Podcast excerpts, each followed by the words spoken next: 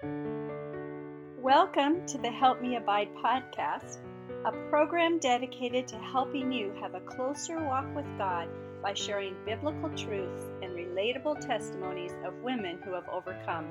Whether you're a seasoned believer or just starting your spiritual journey, this podcast has something for you.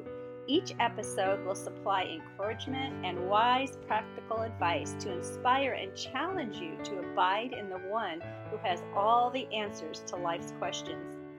A woman who abides in the shadow of the Almighty is a woman who lives safe and secure. Sit back and enjoy a few minutes of positive conversation with your host, Jennifer Beil, and friends. Help me abide in the wine you hide the heart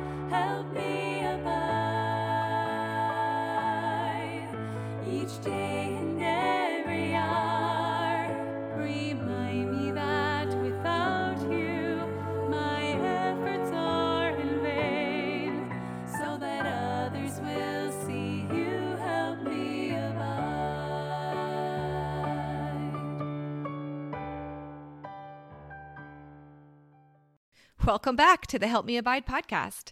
Today's episode, we are so happy to have Mindy Tingson on this bonus episode.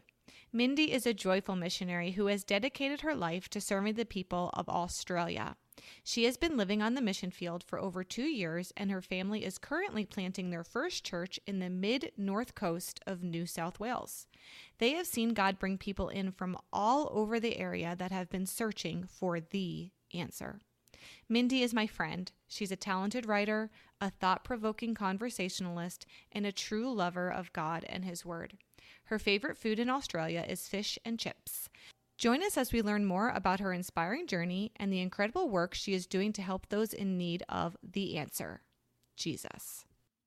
All right. Hello, listeners. I'm excited to introduce you to missionary to Australia, Mindy Tingson. Mindy, welcome to the Help Me Abide podcast. Hi, thanks for having me. It's great to be here. Yay. So, a lot of you uh, who listen to the Friend to Friend podcast would recognize Mindy Tingson's name. She was our, what do you call yourself? Social media director? The social media coordinator? coordinator. Yeah, I think that's what it was. The coordinator. Yes, and she did a wonderful job on the social media. And I did not know Mindy before that. We met through Jessica, which I'm so grateful for because yes. as soon as I met her at Friend to Friend Live, I don't know, two years ago, I was like, yep, mm. kindred spirits, no doubt about it. Absolutely. God really knit us. Yeah. definitely. I felt I felt close to you right away. So I'm grateful for friends who introduce us to friends. That's, yeah. It's a beautiful thing. Yeah. So um, first, Mindy's going to tell us what uh, what your childhood was like. Okay, so my childhood was really stable and it was grounded in the church. I was born and raised at the same church my mom had been a part of since she was a teenager.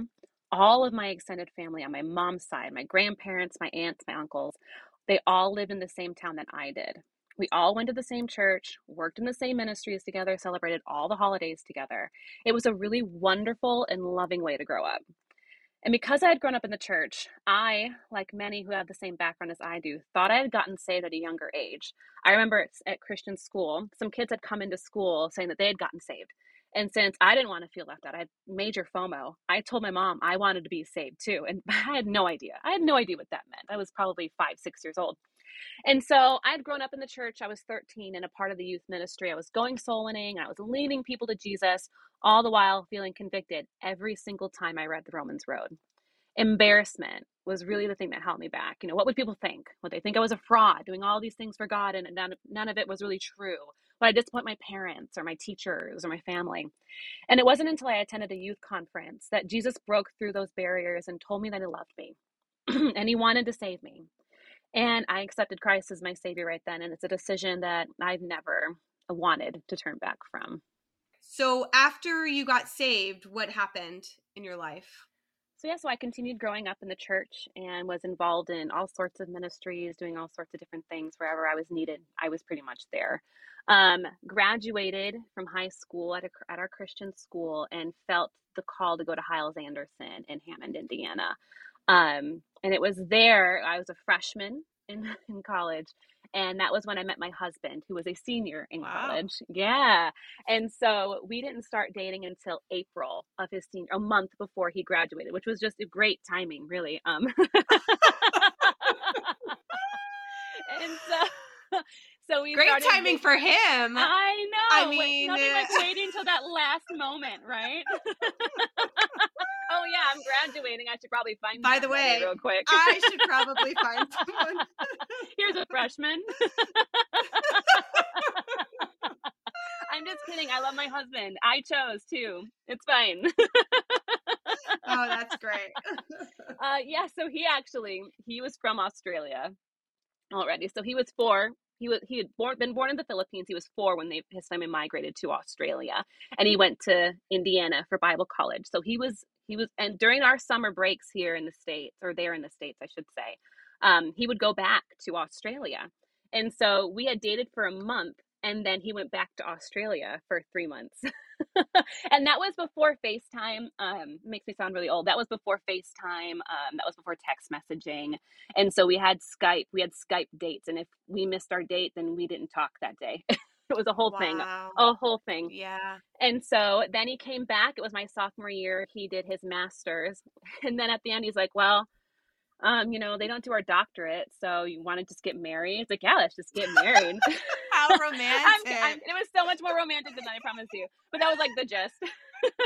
Yeah. and so we um I we were supposed to get married. We got engaged December of 2007. We're supposed to get married September of 2008. He got into the country 2 weeks before our wedding and was denied entry because he got in on the wrong visa. And so had to get shipped back to Australia and that took like another 10 months to get him back in the country and we got married July of 2009. Actually on Tuesday we celebrate our 14th anniversary. So wow. as much as I don't wish that on anybody, it was actually a really great way to see number one, God work, because God did work through Yeah. all that. He he was there and he was present in all of it. And two, also to help really strengthen our relationship a little bit better. Mm. Um, really get time to get to know each other, give us time to really prepare for our marriage. Um, and I'm thankful for it. I don't wish it on anybody, but I'm thankful for it. Yeah. Yeah, I can understand. I know that I know that sentiment. I don't wish this on anybody, but No. you know what? It was really good for me. Yeah, 100%. Yes, 100%. So you guys got married and then did you start deputation right after you got married? No, so he actually got a job working for my home church in Michigan, Slate Crest Baptist Oh. Church. Um, so he Okay. worked there as a school teacher and a pastor's assistant for about seven years. Um, and then we, through a course of events that God 100% orchestrated, we had a missionary couple come in that we hadn't known before. They were missionaries to Australia, and they were back on furlough in the States, but not because they wanted to be. Um, they were there because Australia had just done away with all the religious workers' visas. So it got really, really difficult for Americans to get into Australia. It's still kind of difficult and takes a long time Mm. for Americans to get into Australia to minister as a missionary. And so naturally that that just broke my husband's heart. Here he was, a citizen to Australia. He had every right to go back and forth between Australia and America. He had just got I think he was just getting his American citizenship too. So he could go back and forth as often as he wanted to. And it was like God was saying, What are you doing? Why are you still Wow. here? Um, and so shortly, a couple years after that, um, we started deputation in 2018, did three years of deputation, um, and then landed in Australia August of 2021. And so it'll be two years this August that we've been here in Australia. Two years. Wow, Mhm. time has Yeah, flown. I feel like you really just got there. I, I, same, yeah. Unbelievable. hmm yeah. So, were you missions majors, either of you? No, mm-mm. I did elementary education. He did pastoral, and then his master's was in administrative education. What a Yeah. story. Yeah. That's awesome. Yep. Mhm. So, has he or you communicated with those missionaries who came through and said, "Hey, just so you know"? Um, you know, I'm not sure. I honestly, I didn't know. We didn't know who they were for the longest time. Honestly, we had no idea. I think we may have found them on Facebook. Um, but I don't know that my husband's ever really reached out because they're still they're still in the States now. I think God has changed their ministry and their stateside now. Yeah. Um, so they're going to have so yeah. surprises in heaven when they realize yeah, I mean, I'm sure they had no idea. Yeah. Unbelievable. So, so yeah. neat. Yeah. So, in retrospect, can you see God preparing you in your childhood in any particular way to be a missionary? Oh, absolutely. I mean, God uses everything to prepare anybody for whatever He has for them. You know, because my family had all gone to the same church, we were all involved in the different ministries. As a young teenager, I bounced around a lot from one ministry to the other as a fill in mm-hmm. for when they needed help. And so I was working in the bus ministry, helping in Sunday school classes, helping my parents with uh, catering at the church, preparing promotions for special Sundays. I was singing in groups and choirs, setting things up, bus calling, door knocking. I literally I did a lot of things around the church. Yeah. Um, just wherever the help was needed, I just kind of jumped right in. So as a teen, it felt like ministry was literally all that we ever did. Our lives revolved around the church. But now that we're on the field, and we started our first church, I can see how bouncing to fill in one ministry need to another has really helped and equipped me for where we're at now. Um, the needs are endless and the workers are few. So now I still don't know how to do everything, but I feel better equipped to jump around and fill the various ministry needs that arise when planning a church than I would have had I not have that experience at our home mm. church. Oh yeah, that's that's great and that's encouraging. So Brett's an assistant pastor and I'm quite involved in the church and our kids are at everything and sometimes yeah. i feel bad for them because i'm thinking they're not called to the ministry but then to hear mm-hmm. your testimony of hey maybe maybe this is equipping for them for for their future ministry one, oh, day so that's encouraging yeah. yeah yeah so um how did god convince you that serving on a foreign field was his will so I had surrendered long before I had ever met Gary, long before I ever made it to mm. college. I remember as a kid, our church had a missions conference, and I don't remember anything about that missions conference. I don't remember the missionaries or the fields, uh, but I do remember what felt like God poking at me and saying, Are you going to do that for me too? And at first I was like, Absolutely not. No, I'm not doing it. It just seemed like so. a little reluctant, but it just seemed like such a daunting thing to go to this other country that I don't even know. I don't know the people. I don't know the culture. I don't know the, the language.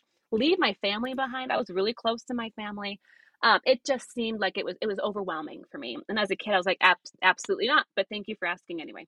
And so, um, and so, went to a youth conference a few years later after I'd gotten saved, and I don't even remember what the youth conference was about. But God was working on me and saying, "Are you going to be willing? Are you going to go? I'm asking you. Are you going to go? I'm not going to let this go." And so I finally was like, "Yes, okay, God, I'll I'll do the things. I'll go to the mission field. I'll do what you want me to do." Um, not having any idea the journey that God was going to put me on. Mm-hmm. And so even when we met, when I met my husband, the idea was always in the back of our mind that he may end up going back to Australia. Um, but then we started getting settled in America. And so right. we, you know, we had our house, we had our cars, we were having kids, we were working in the ministry. We were settled and we were happy. We were actually right around the time that we met that missionary couple, we were starting to look for a house to buy and God continued to close every single door, every single time. And it was then that we're like, okay, God is serious about this. God it isn't just trying to show us a burden here. God is trying to get us to move. Um, so it, it did take us a while. It took my husband was a lot more on board with it than I was in the beginning. Um, it took a lot of surrendering little things here and there um, giving things to him over and over okay well i i want to protect my kids god but i know you want to protect them better than i do. I know you love them more than i do. I know you have more strength and sovereignty than i do so i'm going to give them up to you. Well i had this dream that i wanted to do and this business i wanted to build god and all these things that i had but i'm going to give it to you anyway. Um, so it took little steps here and there until it really felt like okay this is what god has for us and i am and i am going to give it all. As much as i can as much as i have right now i'm going to give it to him and see what he does with it amen that's awesome I could relate a little bit to your story because neither Brett or I were missions majors. Mm. And uh, we were married and we had a child at this time, and Brett was still in college and he went forward on missions conference and gave you know said I, i'm surrendered if god if you want me mm. and he t- he came home and told me and i was like oh wow i was really surprised because yeah. He was going to go to bible college for one year and then he was going to be done and mm. then brother hooker was instrumental in convincing him to go back so i mm. thought whoa being a missionary is like really different than what i thought you were going to yeah. do so I was um I would say nervous about that and then nothing happened for a year and then after a year we're right about to make decisions about what we're going to do for our life. My dad had was starting a church, you know, Brett came from an established church. There he was an education major, so he would have mm. had opportunities wherever. So yeah. it was kind of exciting for me like what's God going to do with our life? And then when he went to his senior appointment, God made it abundantly clear that he wanted us to be missionaries. Amazing. And Brett came home and he told me the story and I cried like a baby. I'm not going to mm. lie. I yeah. was devastated mm. This is what our future is going to be and we're going to bring our little baby to Africa. Mm. But like you said, I had already surrendered. So that surrender made when the actuality happened, it made it easier because I had already given I had already given it up. Mm-hmm. It wasn't not that it wasn't hard. I did cry, yeah. but it was God made himself so clear that I mm-hmm. couldn't disobey. Yeah. So I I love when God makes things so clear. He shuts mm-hmm. all the doors and he just, hey, this is what we're supposed to do. All right. Well, mm-hmm. I may not feel very comfortable or equipped or worthy, mm-hmm. but if that's what you want us to do, yeah. let's go. Yeah, I know it's really encouraging for me too to listen to that too because it reminds me that God doesn't expect us to give it all up all at the same time, like all at once because um, that's overwhelming. That's overwhelming for us. Be like, here's everything. I'm done. You know, sell your house, walk out. You're done right this very second you make this decision. Right. It's really encouraging right. to know that God is very gentle with us and He's very yes. tender with us and He understands our emotions and He understands what we can handle. And sometimes, sometimes some people are like, Yes, here's everything. I'm all in. Let's do this. Right. And some people just need more time. And He's so gracious yes. to give time and to give space and to very gently pull those things out from you instead of just ripping them out on, like, like a rug um yeah just really tender and gracious way that god um god prepares us i think so you've been on the mission field now for two years mm-hmm. and many missionaries would say that's the hardest time mm. uh, when you're experiencing all this culture shock and uh, praying to love mm-hmm. these people that are so mm-hmm. different than americans yeah. so mm-hmm. what challenges have you faced i think the one thing that i wasn't quite prepared for was just how strong that feeling of isolation can be. Mm. Um, I was really close. I still am very close with my family, and we had done lots of things together and saw each other really regularly. And having moved thousands of miles and an ocean away, the feeling of missing out and loneliness was really strong, especially in that first year while we navigated selling, settling into a new country during a lockdown. We were literally in the middle of a lockdown, so we didn't have much. Of, we didn't have a honeymoon period. We were greeted off the plane with military personnel and hazmat suits and wow. went straight into lockdown. It sounds intense. Um, and really, I'm grateful for the way it worked out. But because of that, we didn't have much of a chance to really get to know the culture and explore our area very much. And so uh, that really, I think, compounded that feeling of isolation because you're literally stuck in your home and so I had pre- previously thought that social social media would help us feel connected still, and it was. I mean, it's got its pros and cons, one hundred percent. Mm-hmm. On one hand, we did feel more connected, and that we still got to see you know nieces and nephews grow up, and we got to be a part of some big events that were happening in our friends' lives through FaceTime and you know live stream and you know with our home church seeing what was happening there but at the same time it also magnified the things that we were missing out on that we previously could have been a part of like holidays and church functions and weddings and birthday parties we were it was very obvious that we were missing those things and so it was during a really specifically tough time that god brought some really dear friends my way here in Australia. Some I hadn't spoken to in years, but had gone through the same thing I was experiencing having moved overseas long before I had. And while I was missing out on things in America, that didn't mean that I was missing out on the goodness that God had for me here in Australia. God's goodness to me was not dependent on my location, it was being freely and abundantly lavished on me. And all I could do, all I needed to do was to focus on it. But instead, I was focusing on what I didn't have instead of what God is trying to give me in that moment. And that was when I had to change my prayer. I realized that a lot of good things were still happening in front of my kids were still growing up we were still getting to experience australia we were still making new connections and i was so focused on the things that i didn't have that I couldn't see what God was giving me in that moment. And so I knew Mm. I had to change. If we were going to last here, I needed to change some things in my life. And so that was when my prayer changed. I used to pray, God, please work. Please do something. Please help me in this. And that's fine. There's nothing wrong with that. But I had to change it to, God, please open my eyes to see how you are already working. God was working even when I couldn't see it, even when I refused to see it. God was still doing stuff. When I could finally see his goodness in every area of my life here in this new home, that was when I could fully embrace the life that I was given here in Australia. Mm. And that's not to say we don't feel homesick anymore. Homesickness, I think, is just a part of a missionary's life. I think it's just it's part of our makeup. It's it's it'll always be there. Um, but now that homesickness doesn't bulldoze over me anymore like it used to. Like I would let it do before. I can feel homesick and still feel grateful for our new home at the same time, all the while being grateful for his hand and what he's doing in my life in this moment. Amen. That was so well said. I totally agree. And I could relate to that 100%. It took Mm. time for me Mm. too. And holidays were the worst. Yeah.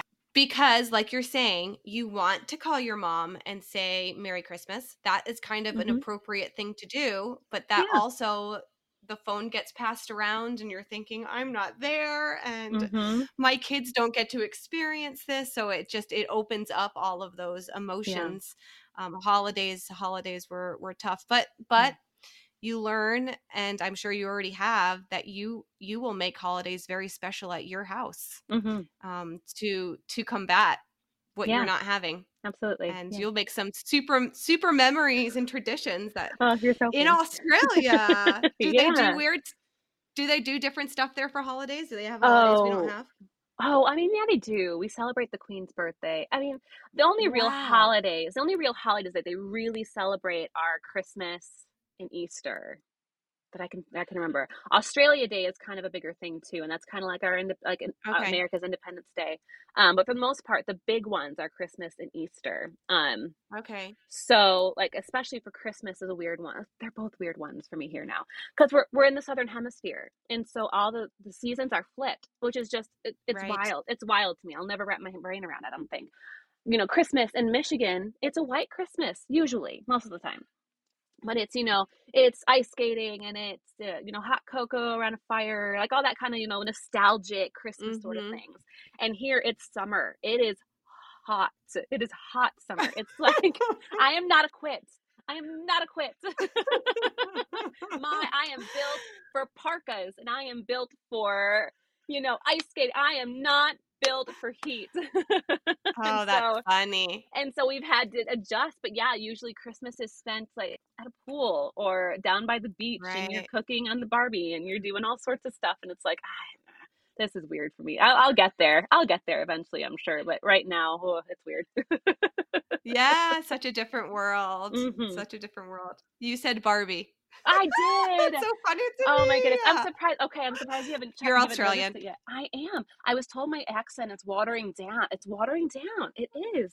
And so I'm Good job. mm, I, I'm it is- impressed, thank right? you. They have I have to un- they have to understand me. Yes. Yes. accent is You're embracing. Trying.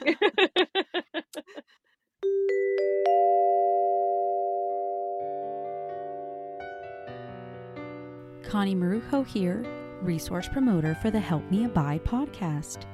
We are so glad that you have taken the time out of your busy schedule to listen to our podcast.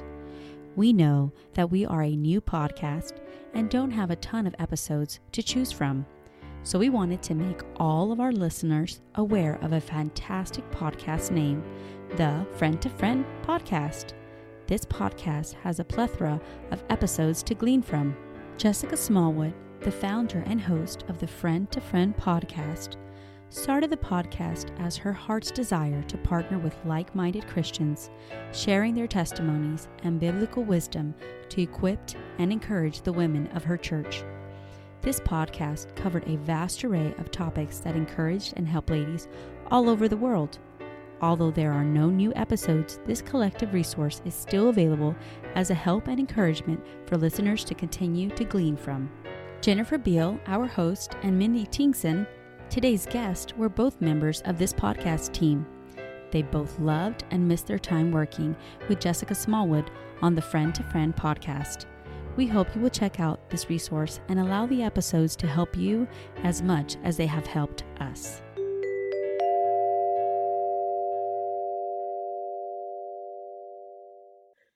So, Mindy, have you um, noticed a specific area of personal growth that you've experienced through your service? Absolutely. Yeah, of course. Um, you know, we're not part of any missions team here in Australia. Since, like I said earlier, the country is kind of difficult to get in and to stay in and serve in certain areas and in certain circumstances. And so, um, as of now, there's no like missions team. Um, so we're working on our own and starting our own ministry from scratch, ground up. Um, and I truly, when we started this, I did not realize just how much work went into starting a church. And that's not mm. to discourage anybody else who's being led in that direction. God has been really, really abundantly good to us and coming alongside of us and helping us. Um, but it was a reality check for me.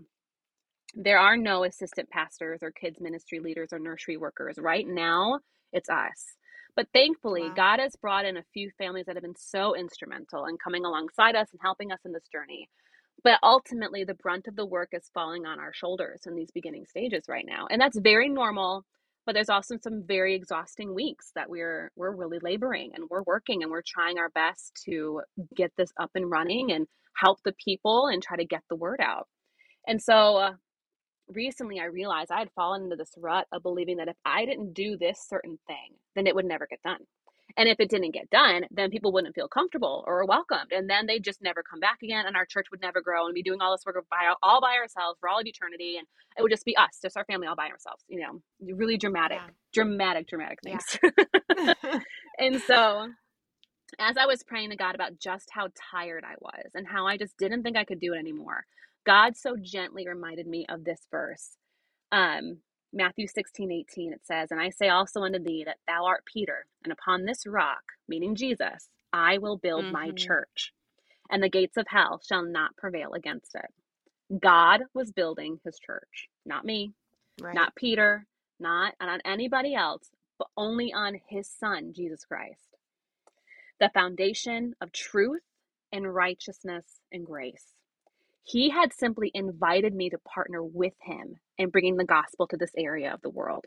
He would equip, he would give strength, he would grant wisdom and clarity, he would provide opportunities for rest. All I had to do was be willing to actually do the work.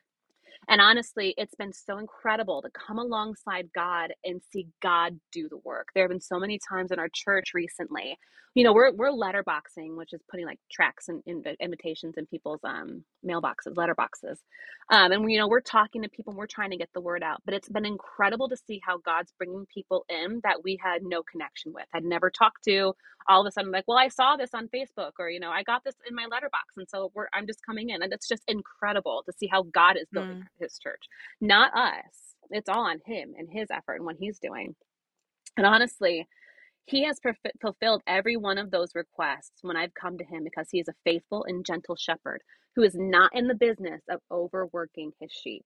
He gently leads those with young, which is me and my family right now. We have young kids, and he has been very gently leading us and very gently um, sort of dipping us into into the calling that he has for us, I guess you could say. Um, and every time I've gone to him and say, God, I'm tired, he's like, Here, you can just go rest right now. Go have a break. God, I really need strength right now to get this done. Okay, great. Here you go. I'm, I'm here for you. What can I do to help? God, I need some clarity as I'm writing this down. Okay, yeah, I'll, I'll hear the words. To go ahead and write them down. He has been very faithful in this season. And I'm just really thankful to be able to partner with him while we're doing this work.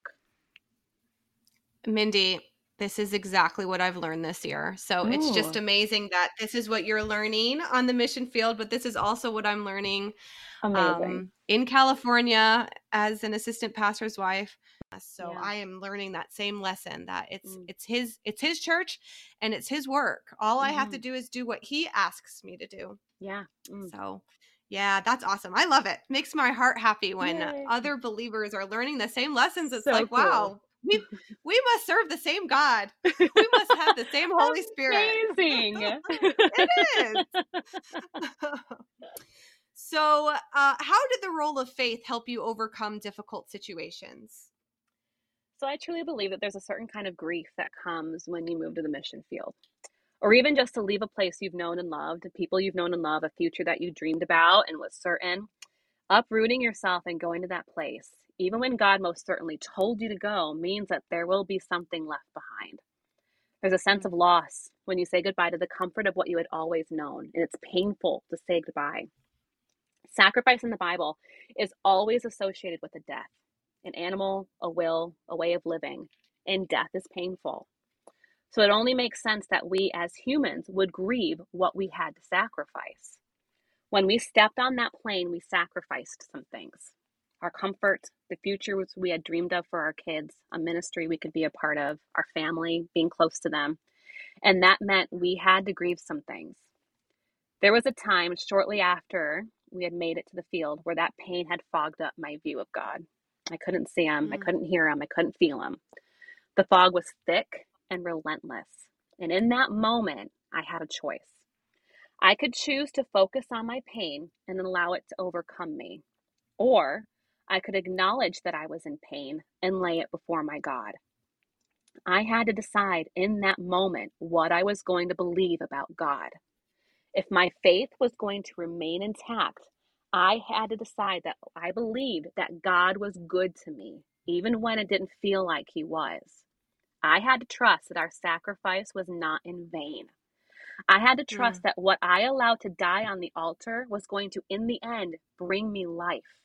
I had to trust God in that moment. And it was not easy. There was a lot of times where I simply had to hold on. There's a verse in Psalms, I'm going to butcher because I didn't write it down, but there's a verse in Psalms that that talks about us holding on to Christ, holding on to God as He's holding on to us, and that's what it felt like. But my grip, my grip isn't strong. My grip is weak. Mm. I was slipping. Yeah. But thankfully, me being attached to God did not depend on my grip. It depended on God's grip because God was holding me in that moment. God's strength was stronger than mine was. I my strength was failing, but his was not. And Amen. so I had to simply I had and it sound it's simple. It sounds simple, but in the moment it's not because you have to make that choice every day, every minute of every day. This thought comes in my brain, oh, well, you know, I got to decide. I got to trust God right now. This this thing mm-hmm. this thing comes up and it's triggering this emotion. You know what? God is still good to me. God is still going to be good to me, and I I am going to see the goodness of the Lord in the land of the living. I'm going to see it. I believe it and I trust it. And so slowly, the more I laid my pain at His feet, the more the veil of fog was lifted away. He was healing. With every choice to trust God, even when I couldn't see Him, He allowed me to see more and more of His goodness to me and my family. My faith in God was not strong, but my God is strong. And it was His strength that has gotten me to the other side of my trial. Today, I was telling you earlier, you know, um, God has been so abundantly good. And it's mm-hmm. now that that fog is gone. I, there, there's still pain at times. There's still things that trigger that pain in me. Um, but God, God is so abundantly good. It, uh, we are not here on the mission field simply surviving. God has gotten us to the point where we are thriving where we are. Amen. My kids are doing great. My family is strong. And it doesn't mean that we don't have hard times because we do, but overall, God has been so abundantly good to us in ways that I just never could have imagined. Never in my wildest dreams did I imagine how good God could be to me. And yet He is when I don't deserve it, when I when I when I mess up over and over again, he is still good to me. And I'm thankful that he made a way for me to be able to see it so that I can give him the praise and the glory that he deserves because he deserves so much more than what I have to give him. He's so so good, friend. Amen. He's so worthy. You made me think of the verse, I believe, help out my unbelief. That's beautiful. Beautiful answer. Was there a time that you had to completely surrender an area of your life to God's perfect will? Absolutely. Um, here on the field, like I said, it's been a slow process of surrendering things over and over again. And here on the field was another big one. You know, we had three kids while we were on deputation. And we constantly got asked if we would have any more kids because I think my youngest was a year and a half, two when we started. So that's kind of like, okay, you know, the age gap and things like that. So people would ask. And we always joked, but we're also kind of serious that we would wait until we got to Australia and then we would decide, which makes sense. You know, we wanted to get to a place where we got, you know, settled and things like that. And so our plan was when we got to Australia, we would wait six to 12 months until we felt more settled. And then we would start having the conversation about maybe having more kids. but we were happy. Honestly, we were good. And so, two months into living into Australia, and God made the decision for us, we were having another baby. so, surprise. Don't worry, guys. God got it. So, on top of navigating the healthcare system of a country I was barely familiar with, I was really, really sick. Um, I had horrible, horrible morning sickness where I was losing a ton of weight. Then I got contracted COVID in that first trimester. I had multiple UTIs, high blood pressure, gestational diabetes, group B strep, a mysterious infection at the end that they just could never pinpoint. They just kept putting me on antibiotics for it. And then finally at the end, I had preeclampsia. So none of those I had ever experienced in any of my previous pregnancies. So this was all new, all new, uncharted territory for me. And all of those problems led to concerns with my health and the baby's development. There were strings of doctor's appointments where I would be told something new was wrong with me or that my medication needed to be switched again over and over and over and over. And we I joked around with the doctors that I had like a pregnancy bingo card and was just seeing how many times I could hit bingo. a lot. It was a lot of times. a lot. but honestly, every time I would leave the doctors, I would just cry my entire way home because it was just mm. so overwhelming to be told that this is wrong with you, then this is wrong with you. We got to change this. We're looking, we got to watch for this with the baby. Are you experiencing these symptoms? Those sort of things. So, truly, honestly, I wanted to go back back to a culture I knew, a healthcare system that I could navigate easier, a place where we had a strong support system. But I knew that my flesh was talking, not my faith. I knew that when mm. God told us to go to Australia, He wasn't sending us alone. God is not mm. confined to the borders of a country. He was just as present with me as I walked into the doctor's office and on those long drives home as he was when we were on deputation and living in America. My flesh wanted to go back. But knowing that God wanted us in Australia compelled me to stay, even when I couldn't see what the outcome would be. The day I gave birth to our daughter was the day I saw God answer a myriad of prayers all at once. Although she was considered a preemie, she was perfectly healthy. We didn't need any interventions. One neat thing that God did, out of a million things that God did, but one really cool thing that He did, I had learned that babies weighing 2.5 kilos at birth, that's around five and a half pounds, five pounds, eight ish ounces. Um, so babies born with that weight, they had to be placed in the special care nursery, even if they were healthy, just as a precaution, just to keep an eye on them. Hmm. Isla was born weighing, weighing 2.6 kilos. Mm, love it. Just enough above that threshold weight to avoid the special care nursery altogether. Honestly, if that's if that's not God, I don't know what is. I mean, honestly, it was so one hundred percent a God thing. and, love it. And you know, I don't know what the outcome would have been had we gone back to America for the pregnancy. It could have been better. It could have been the same. It could have been worse. You don't really know. What I do know though is that if I had gone back then, I would have missed out on all that God had to show me about his faithfulness, about his care for me and my family, about his sovereignty.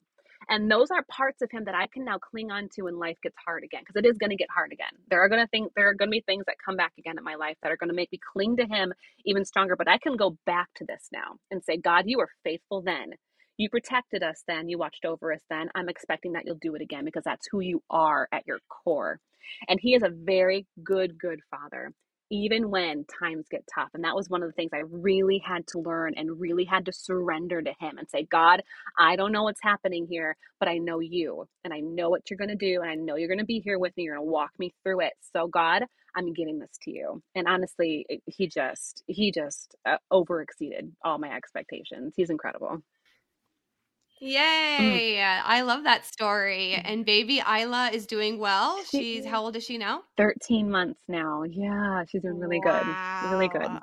She's a beautiful baby, thank gorgeous, and she seems very happy. Is she sleeping for you? No, not at all. But that's okay. One day We're she not will. talk no, about that's that. okay. It's a touchy subject. One day though, I have hope. God is gonna answer my prayer, and one day she's gonna sleep, and it's gonna be beautiful. Amen. That's gonna be some beautiful Ooh, sleep. Great. I know having dreams. a yes, I know what that's like. Just having a special needs child. It's been Oh. it's been ten years of Aw. um not great sleep, but when I get a night, Mm, it is the it is a treasure. I tell you. Mm. Okay. What have you learned from the people you serve? Are Australians different than Americans? Very much so, and they will tell you. They will tell you right to your face. They're proud. Oh yeah. They're proud of their differences. Oh, they are. Honestly, I learned the importance of authenticity through them, truly. Australian people can be considered a little blunt at times, and not in a bad way, honestly, not in a bad way. They're pretty direct and they'll just be like, hey, this is what it is. And honestly, I appreciate the honesty. Um, I appreciate the honesty in relationships, and they can spot a fake a mile away. And it is actually a really refreshing way to do life with people, honestly. It's a little hurtful at times, but really refreshing, honestly. And it is such a gift to be honest with people, to not have to hide behind pretenses or fake kindnesses. And there are several friends that God has given me here in Australia that I feel like I can truly be myself with, which is so, such a gift, honestly. However, it has required me to be honest with both myself and my friends. Authenticity breeds connection. God has created us all uniquely and purposefully. And we do his creative authority a disservice by trying to mold ourselves into being someone that God did not intend us to be. By embracing who God made me and the gifts and strengths he has given me, there's a new confidence that who I am is who God needs in this moment. That doesn't mean that there is not any need for growth. God very gently reveals areas in my life that I need more tending to because He knows. I know and He knows I'm not perfect. I'll never get to perfection. So he very he very gently and very kindly shows me ways and convicts me and shows me, look, you got to fix this. You got to you got to work on this a little bit. But knowing I am loved fully by my creator in the middle of all these imperfections, in the middle of all the things that I do wrong, it gives me more freedom to love others the way he would have me to, without the worry of what others are thinking or what my motives ought to be.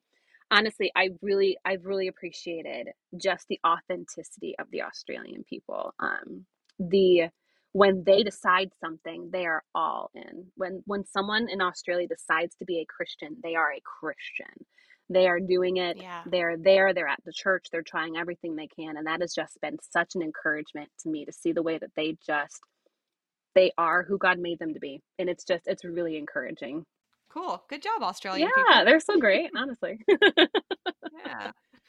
So, what advice could you offer for those considering missionary work or looking to make a difference in the world?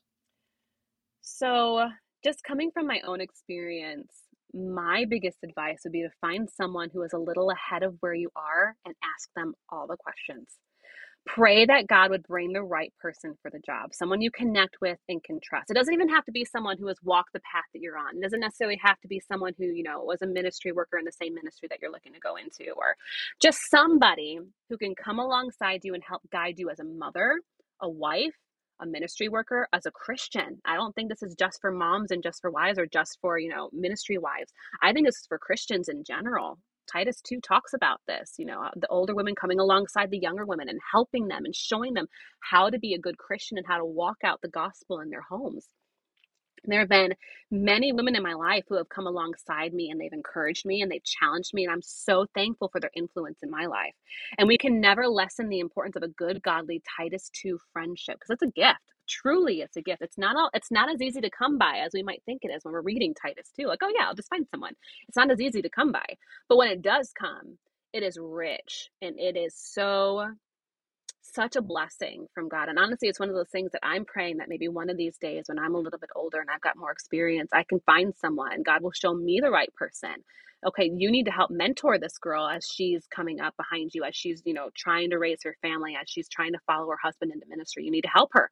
Um, and so, yeah, I just think that that's such an important and overlooked aspect of the ministry is just finding someone to help walk you through these things that they've already they've already gone through some of those situations or they have insight and experience and wisdom that you just don't have that would be my biggest my biggest advice is to pray that god would bring someone alongside you I love that advice. And funny you should mention Titus too. Paul, he could have told Titus, hey, you need to teach mm-hmm. these ladies. Mm-hmm. He didn't. He said, Titus, you need to have the older ladies Absolutely. teach the younger ladies because it's one thing coming from a man, it's another thing coming from a mm-hmm. woman a woman with experience who's been there and done that and can show Amen. you oh friend to friend friend to friend quote um, and can show you mm-hmm. the way the way through it so i'm thinking season two of the podcast is going to be on titus 2 Ooh. and i'm going to have some older ladies in our church and older ladies across america just talk about the different things in in that passage definitely seems like that's where the lord's directing so i'm excited about season two Yay. coming up the titus 2 the Titus 2 ladies. So. Love that. That's so exciting. It is exciting. Uh, so, yeah, thanks for bringing that up. Look at the Lord using you. it's all Jesus. So, our podcast verse is Psalm 91 1 He that dwelleth in the secret place of the Most High shall abide under the shadow of the Almighty. What verse has helped you abide in the secret place? Over the past years, it has been Matthew chapter 11, verses 28 to 29. I'm sure like everybody can quote this one, and that's wonderful. It says, Come unto me, all ye that labor and are heavy laden, and I will give you rest. Take my yoke upon you and learn of me, for I am meek and lowly in heart, and ye shall find rest for your souls. One of my lifelong temptations is to take it all and put it all on my shoulders, either out of pride to prove that I can to people who told me that I couldn't, or out of people pleasing because I don't want to bother anybody else with it. I'll just do it myself. Thankfully, I don't have to do either of those things.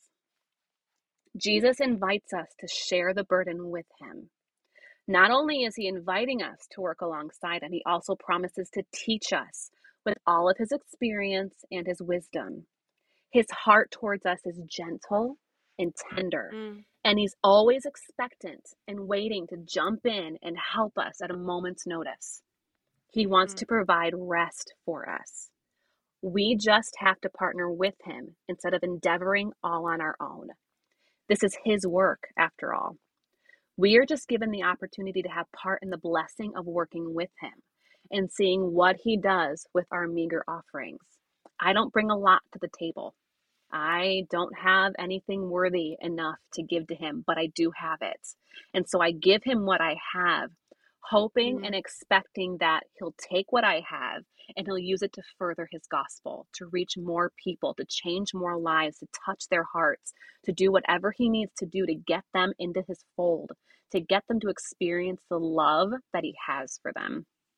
I'm just thankful that it's, it's truly it's an opportunity it's an opportunity and a privilege to be able to work alongside him that I have been learning to not take for granted because not everybody gets to have the same kind of opportunity. And I'm thankful for the opportunity that I have to work alongside him and see him doing his work. Amen and amen. What a great person to work with, isn't mm, it? best co well, awesome. I was gonna say best coworker, but really he's the boss. yeah, he is. Thank you for taking time out of your schedule. And thank Gary for watching the kids for me. I do appreciate that very much. Looking forward to see what God continues to do in your ministry.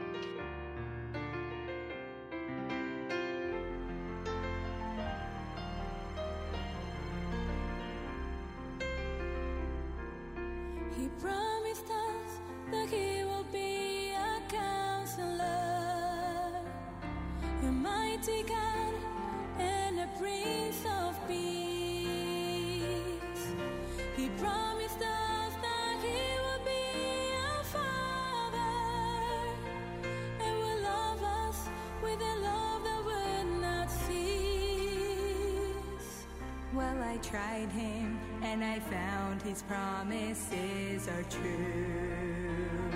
He's everything he said that he would be. The finest words I know could not begin to tell just how much Jesus really means to me.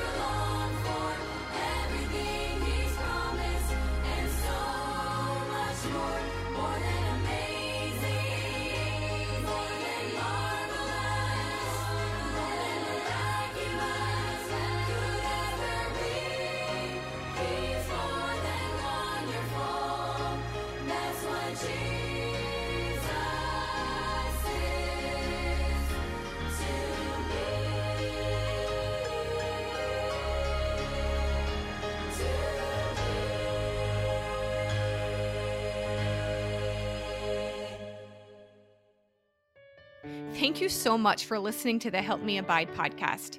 We hope you enjoyed today's episode as much as we did.